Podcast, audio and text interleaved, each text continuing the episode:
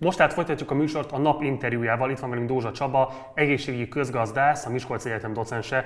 Jó napot kívánok, üdvözlöm a műsorban! Jó napot kívánok! Köszönöm szépen, hogy rendelkezésünkre áll. Egy rövid, átfogó kérdéssel indítsuk. Ön hogy látja most, hogyan fog megváltoztatni a járvány az egészségügyi rendszerünket Európán belül? Mit lehet látni nemzetközi kitekintésben? Én azt gondolom, hogy újra kell szabni a kapacitásokat, és ugye már látszik az, hogy amit eddig minimalizálni próbált minden egészségügyi rendszer, hogy a nagyon drága ágyak, ugye az intenzív ágyak, intenzív kapacitások, azok éppen csak annyi álljon rendelkezésre, ami feltétlenül egy kórházban szükséges 8, 10, 15, 20 ágy, hogy ezekből sokkal puffert kell tartósan kialakítani, tehát a high be kell engedni jobban az egészségügybe, hogyha csúnyán fogalmazunk, és ugye ez, amit magyar kormány is meglépett, hogy egy ilyen puffer kapacitás kell, uh, mint egy katasztrófa egészségügy esetén fenntartani, hogy ezeket a forgatókönyveket, ezeket nem szabad hagyni porosodni, hanem folyamatosan napra készen kell tartani. Tehát, hogyha hirtelen megred egy ilyen járvány, hirtelen több száz embert kell egy megyében, egy városban, kórházba vinni, ennek a kapacitásai nagyon hamar rendelkezésre álljanak. Ez egyik. A másik, hogy tartósan csökkentenünk kell az orvos-beteg találkozások számát, tehát a fizikai kontaktust, és amit home office-ban csinálunk, vagy akár most is, ugye, hogy távolból végeznek interjút, nem egy stúdióban, az egészségügyben is minden, ami telemedicina, és minden, ami távgyógyítás, távfelügyelet, betegfelügyelet, ezeket a technológiákat nagyon hamar el kell tudni terjeszteni, és be kell integrálni az ellátórendszerbe. Ez egyébként nagyon régi problémája a magyar egészségügynek, hogy iszonyatosan magas volt a betegforgalom, akár a házios rendelőkbe, akár a szakorvosoknál, ilyen 70-80 milliós forgalmakról beszélünk, tehát Európában rendkívül magas a magyarországi arány. Ez most azt gondolom, hogy így vissza fog ö, csökkenni. Egyrészt nem indokoltam, mert valamennyi közvetlen vizitellátásra szükség van, de talán segített a magyar egészségügyet is egy ilyen modernizáció útjára elindítani. Mit gondol, hogyan fogja ez megváltoztatni kifejezetten a biztosítási rendszereket? Ugye nagyon sok vita volt már a járvány előtt arról, elsősorban az Egyesült Államokban, hogy a magánegészségbiztosítási rendszerek egész egyszerűen nem képesek garantálni azt a biztonságot, ami szükséges volna ahhoz, hogy mindenki megfelelő minőségű, megfelelő ö, színvonalú egészségügyi ellátásban részesüljön. Ugye ez az elnökválasztási, előválasztási kampányoknak egy ilyen központi témája volt, és hát most a járvány kapcsán azért azt látjuk, hogy Amerikában halnak meg a legtöbben, 60 ezer fölötti áldozat van jelenleg, és a világ összes aktív koronavírusos esetének a harmada 1 millió az USA-ban van, ezek ugye mai adatok. Hogyan látja, mennyiben van összefüggés a fertőzöttségnek a szintje, illetve a biztosítási rendszerek között? Lehet esetleg húzni már ilyen összefüggéseket e között a két jelenség között?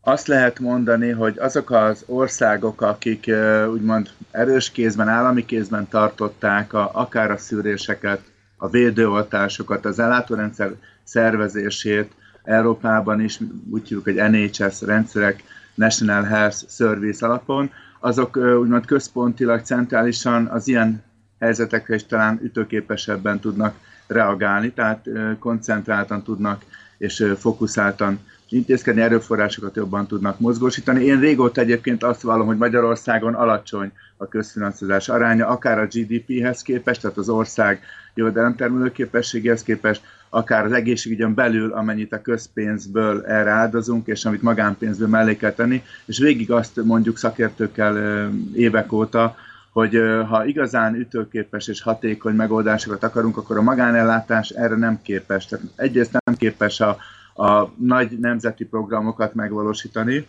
tehát az, hogy most itt népegészségügyi szinten legyenek szűrések, védőoltások, stb. Másrészt a csúcsellátásban is, ami igazán drága, a magánellátás nem fogja bevállalni, mert akkora rizikót jelent, tehát onkológiai ellátás, kardiológiai ellátás. Közben, ami programozható, előjegyezhető, nem olyan életveszélyes állapotú, hogy a fogászati kezelés, személyzeti ellátások, azok nyugodtan piacosodhatnak, mint eddig is, azt gondolom. De összességében igazi hatékony és a, a népegészségügyi szinten tehát ahol már, már a hosszú távon nézzük, hogy mennyi a várott élettartam, és mennyi a, milyen a, a, ennek a megoszlása társadalmi rétegek között, ugye akik különböző szo- szociális csoportok vannak, az államilag szervezett egészségügyi rendszerek általában sokkal ütőképesebbek, mint azok, ahol a piacot szabadjára engedik, és nagyon sok színes ellátás van, de sokszor ezek ugye egymással versenyben állnak, kórházak, magánklinika, közösségi kórház, stb. Tehát talán ilyesmi összefüggést el lehet mondani. Ez a járvány arra erősít rá, hogy ha baj van, akkor a magánellátásra nem számíthatunk, nem képes megoldani ilyen problémákat, nemzeti szintű, országos szintű megoldások kellene, vagy legalábbis nagy régiós szintű megoldások és hatékony, gyors beavatkozások. Tehát én azt gondolom, hogy ez visszaerősíti úgymond a közellátást és az állami felelősséget, az egészségügyi vagy nemzeti egészségügyi rendszereknek a, a jelentőségét, és a közpénzeknek a visszaforgatását nagyobb arányban és nagyobb összegben az egészségügyben. Ez szerintem egy nagyon fontos felismerés, amiről most beszélt. Nyilván sokkal inkább olvas olyan nemzetközi szakirodalmat, mint én. Hogy látja most a koronavírus járvány kapcsán elmozdulni látszik a szakmai álláspont afelől, az álláspont felől, ami mind erőteljesebben próbált volna piaci mechanizmusokat meghonosítani a különböző nemzeti egészségügyi ellátórendszerekben. Tehát van erről már olyan diskurzus, amiről be tud esetleg számolni, hogy ezek a fajta piaci fundamentalista elgondolások, ezek legalábbis megkérdőjelezésre kerültek volna most a szakmai közbeszédben? Nem, ilyen szinten nem. Tehát úgymond az egészségügyi szervezés, vagy az egészséggazdaságtan idáig még nem jutott, ugye ez néhány hónap, tehát ugye ilyen nagy rendszerek átalakítása évekbe szokott telni, de ez a fajta következtetés még nem jelent meg, tehát én még ilyet nem láttam. Most én azt gondolom, hogy mindenki kapkod, tehát mindenki tüzet olt, ugye rögtön legyen lélegeztetőgép, azonnal vásároljunk védőfelszelést, bárki ebbe be tud szállni, az, az csinálja. Tehát, hogy rendszer szinten ez még hogy fog megjelenni, inkább csak az ellátási szintekre, meg az ellátás műfajára vonatkozóan vonhatunk le következtetéseket, amiket az elején mondtam, tehát a telemedicinális megoldások, távfelügyelet, ezek biztos, hogy terjedni fognak, és ugye ezek a belső arányok, hogy mennyi a krónikus ágy, aktív ágy, aktív ágyon belül mennyi az, ami tényleg lélegeztetéssel és intenzív háttérrel rendelkezik, ezek arányát növelni kell, tehát inkább ilyen ellátás típus és belső allokációs kérdések merültek fel, ilyen rendszer szintű konklúziók még nem ennyi idő alatt. Ez szerintem egy inkább jövő évnek lesz a kérdése.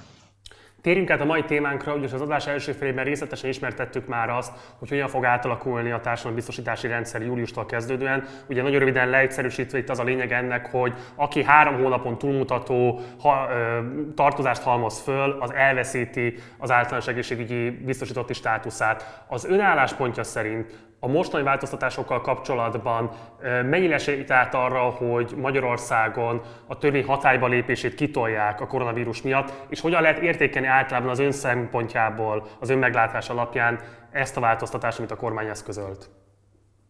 Én azt gondolom, hogy ez abszolút jó irány. Én most készültem ugye erre a megbeszélésre, vagy beszélgetésre, megint elolvastam a, ennek a törvényjavaslatnak a preambulumát, Igazából ennek az alapjait a rendszerváltáskor lefektették, ráadásul több párti konszenzussal. Azt hiszem hat párti konszenzus fogadta el azt 90-ben egy, egy országgyűlési határozattal, hogy a megújuló Magyarország, ugye a demokratizálódó Magyarországban társadalombiztosítási alapokra helyezzük az egészségügyi ellátást. Innentől kezdve nincs helye a potyautasoknak, innentől kezdve minden jogosult mögé oda kell tenni, és nevesíteni kell, hogy, hogy ki biztosítja ennek a fedezetét vagy alanyajogon jár, és 18 év alatt valaki, vagy azért, mert ugye már gyedet vesz igénybe, korábban biztosított volt, most ugye gyereket nevel, vagy nyugdíjas, stb.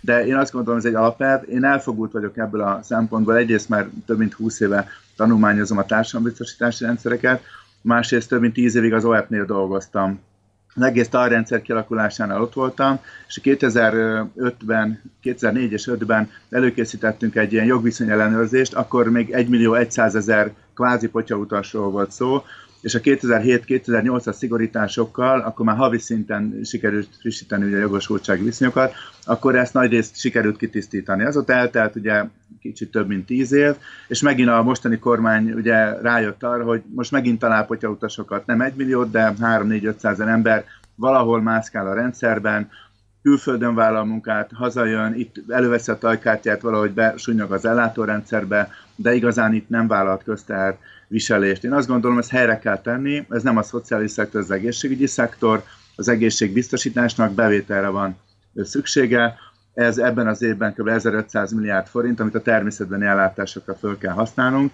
és igazából nem, nem azt mondom, hogy nem lehetne most áfából vagy más adóbevételből ezt a néhány tíz milliárd forintot kipótolni. Itt inkább elvekről van szó. Ha közteherviselés, akkor legyen az. És mindenkinek, akinek jövedelme van, akár tőkejövedelme, akár bármilyen munkajövedelme, igenis kötelező részt venni. Illetve azokat a fekete vállalkozásokat mindenképpen ki kell szűrni, akik bejelentik, kvázi bejelentik a dolgozókat, levonják tőlük, ugye nettó bért adnak a dolgozónak, azt mondja, hogy befizette a járulékot, meg az SZIA-t, ugye, meg a, a szociális hozzáás adó, de közben kiderül, mikor a dolgozó odafordul esetleg az egészségügyhöz, hogy hát ez a Kukutyin BT, ez, vagy Kft. ezért nem fizetett utána megfelelő összeget, vagy egyáltalán nem fizetett hónapok óta, akár évek óta. Tehát egyfajta állampolgári és biztosítotti tudatosságot is ki kell váltanunk. Azt gondolom, hogy mindenki odafigyeljen, amikor belép egy munkahelyre, lehet, hogy ez egy, ez egy részszállás lesz, és egy nyári idény munka a Balatonnál, de akkor is, ha ő már adózza, adózik, akkor azután keletkezzen valamilyen jogosultság, befizetés,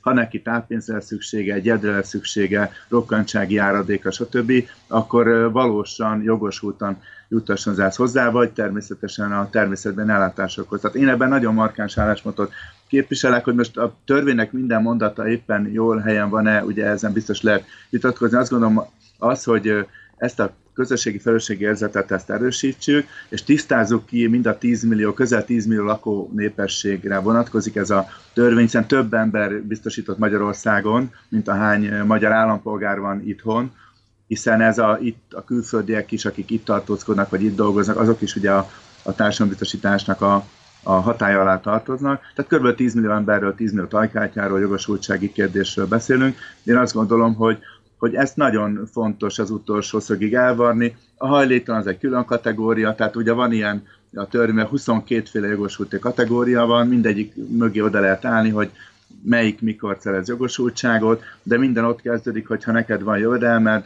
főleg a munkajövedelem, akkor keletkeztes biztosítási viszony. Még egy dolog, Kérdés utána... meg, bocsánat, csak ide, mert szerintem azt senki nem vitatja, hogy akinek van munkajövedelme, az azután igenis egyébként áldozzon a biztosítotti státuszának a, a, a meglétére. Itt ugye az az alapvető kérdés, és a Magyar Orvosi Kamara is alapvetően ezt kritizálta, hogy részben ugye az van, hogy most nagyon sokan elveszítik az állásukat, nem fog járni nekik feltétlenül a három hónapon túl az álláskeresési járadék, hiszen ugye az a helyzet, hogy ez három hónapig eh, egy jogosultság ebben az országban. Ráadásul sokat még csak erre sem lesznek majd um, feljogosítva, tehát nem fogják tudni még ezt sem igénybe venni majd, hogy egy ilyen helyzetben, amikor van egy ilyen járvány, hogy együtt jár egy gazdasági beszakadással, egy szociális válsággal, helytálló-e mondjuk most bevezetni ezt a fajta potyautas szűrő megoldást? Én azt gondolom, hogy az most ugye egy rendkívüli helyzet van, ezt a törvényt lehet, hogy három hónappal lehet halasztani a bevezetését, vagy bizonyos szabályait esetleg még rugalmasabban kezelni, de az biztos, hogy tovább kell erősíteni ezt a célt. Én utána számoltam, hiszem 7710 forintot kér mindenkitől, tehát ha valakinek ilyen problémája mégis van, hogy már nem nincs munkanélküli segélye vagy áradéka, és már nincs olyan más munkaviszony, ahogy valaki utána befizesse a járulékokat, hogyha jogosult akar maradni, akkor havonta 7700 forintot fizessen be ugye megállapodás alapján, egy ideig, egy pár hónapot azt gondolom ez elviselt. Ez mindig csak fele akkor összeg, mint amit egyébként a társadalombiztosítás az, az egészségügyben fejenként átlagban havonta ránk költ. Tehát utána számoltam, pont a fele. Tehát igazából ez nem egy túlzott teherviselés. Ha valaki annyira megszorul tényleg, akkor ott ugye már más szociális és egyéb problémák lesznek. Tehát visszatérve én azt gondolom, hogy egyfajta felfüggesztése, vagy, vagy a bevezetésnek egy mondjuk három-négy hónapos halasztása az, az valószínűleg indokolt lehet, de az alapelvet én továbbra is fenntartom, nem vonnám vissza ezt az egészet. Lehet az is, hogy bizonyos szigorításait fokozatosan engedném rá, először inkább figyelmeztetés jelleggel, tehát az ellátást nem tagadnám meg ott prompt helyben, de az, hogy a, akár a nap segítségével utána járunk, hogy kinek mi jövedelme van, Azért vannak olyanok, akinek tőkejövedelme van, kiad bérbe egy lakást, azután van több százezer forint egy hónapban, nincs munkajövedelme, de van miből igazából befizetnie. Tehát én azt gondolom, hogy akkor is az utolsó emberig el kell menni, hogy, hogy ha van jövedelem, mindenképpen fizesse ha nem, akkor viszont jelentkezzen be szociális segély az önkormányzatnál, és akkor szociális juttatásként akkor már ő úgymond védettséget kap, ha igazolják, hogy tényleg tartósan az egész családnak nincs jövedelme és szociális kategória, de az megint nem az egészségbiztosításnak a felelőssége, hogy mindenki mögött megfelelő jövedelem legyen.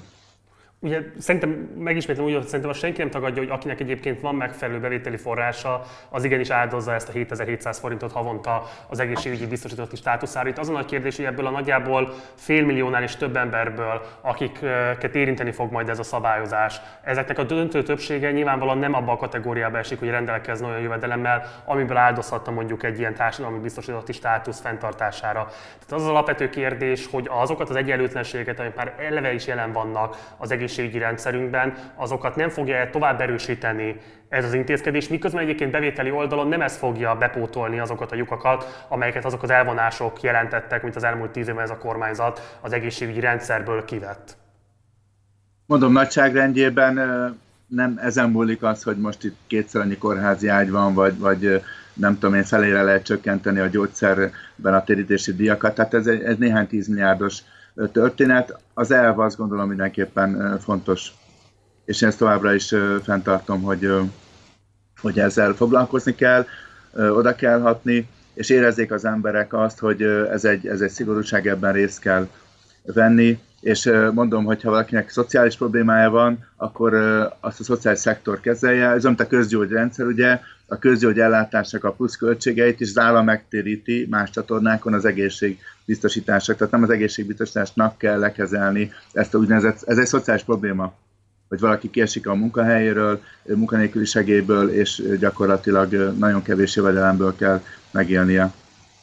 Ugye dolgozott a, a Gyurcsány Ferenc nevével fényezett kormányzatban államtitkárként egy rövid ideig, és már utalt is egyébként arra, hogy ott már elkezdődött annak a rendszernek a bevezetése, amit most a kormányzat ugye júliustól érvénybe léptet. Tekinthető ez a mostani lépés az önök által megkezdett reform aktualizálásának? Én az, ez egy update. Tehát én azt gondolom, hogy ez, ez egyenes úton azt, a, azt az intézkedés csomagot követi, és itt nem arról van szó, hogy most jobb vagy baloldal kormányoz, ez 90 óta ez egy, ez egy folyamat, hogy a tajkártyát bevezették, 92-ben utána ugye ennek a beélesítés, ez a jogosulti viszony, ez most felsoroljuk az összes kormányt, hogy ki mikor mit intézkedett ebben. Azt gondolom, hogy ez egy, igazából ez egy, ez egy modernizációs folyamat, ez egy érettség, hogy az egészségbiztosítás valóban megfelelő alapelveken tudjuk-e működtetni. Ilyen szempontból én azt gondolom, hogy ez most így, ilyen téren ez abszolút politika semleges kérdéskör. Az, hogy mi lesz, mennyire lesz beélesítve a végén, ott a szociális érzékenységnek biztos van kérdésköre. Tehát én nem gondolom, hogy ez most itt ki kell élezni akár jobbalodali kérdéskörre. Bárki lesz kormányon, bárki van kormányon, ez a potyautasság, ez a társadalmi felelősségvállalás, egyéni felelősség kérdésköre, ez egy objektív kérdéskör, amit szakszerűen és szakemberek által kell azt gondolom megoldani. De politikusoknak kell valószínűleg beélesíteni, tehát persze a vége egy politikai döntés. Egy záró kérdés, amire részben már utalt egyébként, de szeretném, hogyha direktben is válaszolna rá. Ugye a közvetlen lakossági hozzájárulások, az egészségi kiadások több mint negyedét, ilyen 27%-át tették ki Magyarországon, ami ugye majdnem a duplája a 16%-os uniós átlagnak. Tehát már most is nagyon sokan fizetnek zsebből az egészségügyi ellátásért. A mostani rendszer abban nem fog változni, hogy az egészségügy költségeit részben azokkal a munkaképes korú emberekkel fizetesse meg, akik kívül vannak ugye a munkaerőpiacon. Az a kérdés, hogy nem lenne társadalompolitikai szempontból igazolhatóbb egy olyan rendszer, ahol az állam inkább a magasabb keresetűek adójából finanszírozza az egészségügyet. De én azt gondolom, hogy természetesen, tehát például a progresszív adóztatás az SZIA-ban, az, az a legtöbb országban továbbra is egy komoly ugye, forrásgyűjtés. De itt most két dologról beszélünk, ugye itt most a, a hozzájárulás az alaphoz, és az a közvetlen térítési díj. Továbbra is azt mondom, hogy nagyobb forrást kell biztosítani az egészségügyre, de ebben mindenkinek részt kell venni befizetés oldal, akár megállapodás alapján, akár járulék alapon, de be kell fizetni. Viszont azt tényleg tartom, hogy a, a magándíjaknak, vagy az egyéni térítésnek az arányát biztos, hogy csökkenteni kell Magyarországon a kifizetési oldalon. És igaz, azt gondolom, hogy inkább a rendszerhez járuljanak hozzá, akár ezzel az egyéni megállapodás, ezzel a térítési, hogy ezzel a díjjal a magyar biztosítottak és állampolgárok, mint azt, hogy a patikában extrém magas költségekkel szembesüljenek, vagy egy csomó gyógyszerterápia ne legyen elérhető a közfinanszírozásban, vagy hosszú várólista után. Tehát azon az oldalon azt gondolom mindenképpen bővíteni kell a csomagot, hogy jobb hozzáférés legyen alacsonyabb közvetlen térítési díjjal, de a behajtási oldalon, befizetési oldalon továbbra is azt gondolom, hogy ez nagyon fontos intézkedés. Dózsa Csabának, egészségügyi közgazdásznak, a Miskolc Egyetem docensének köszönöm szépen a rendelkezésünkre, köszönöm az interjút. Köszönöm szépen a lehetőséget, viszontlátásra. Viszontlátásra. Ez volt már a napi partizán. Holnap nem napi partizán és nem csak társalgó érkezik, hanem május 1 -e a munkások, és nem a munka, miért ünnepelnénk a munkát, a munkások ünnepe lesz holnap. Szóval a munkások ünnepe alkalmából a mércével és több szakszervezettel összeműködésben, együttműködésben egy egész napos program sorozattal készülünk nektek. Ezt itt a Partizán Facebook oldalán, illetve a Mérce Facebook oldalán követhetitek majd. Az infókért látogassatok el a Facebook oldalainkra, és ott tételesen le van írva, hogy melyik órában milyen programmal készülünk nektek. Ettől még lesz majd társalgó is, az is érkezik holnap egy órával később, mint ahogy megszokhattátok, tehát nem 6 órakor, hanem 7 órától kezdődően majd. Szombaton érkezik a hétvitája, vasárnap pedig a Partizán könyvklub, amiben tovább olvasunk David Foster Wallace Végtelen Tréfa című kötetét Sipos Balázsal, a kötet egyik fordítójával. Nagyon érzékeny témáról volt ma szó, nagyon fontos témáról volt ma szó, nyilván rengeteg mindenkinek van vélemény, adott esetben kérdése az elhangzottakkal kapcsolatban. Éppen ezért ne tartsd magadban, hanem kommenteld ide be a videó alá, minden nap várjuk a kommentjeiteket, és igyekszünk válaszolni is rájuk.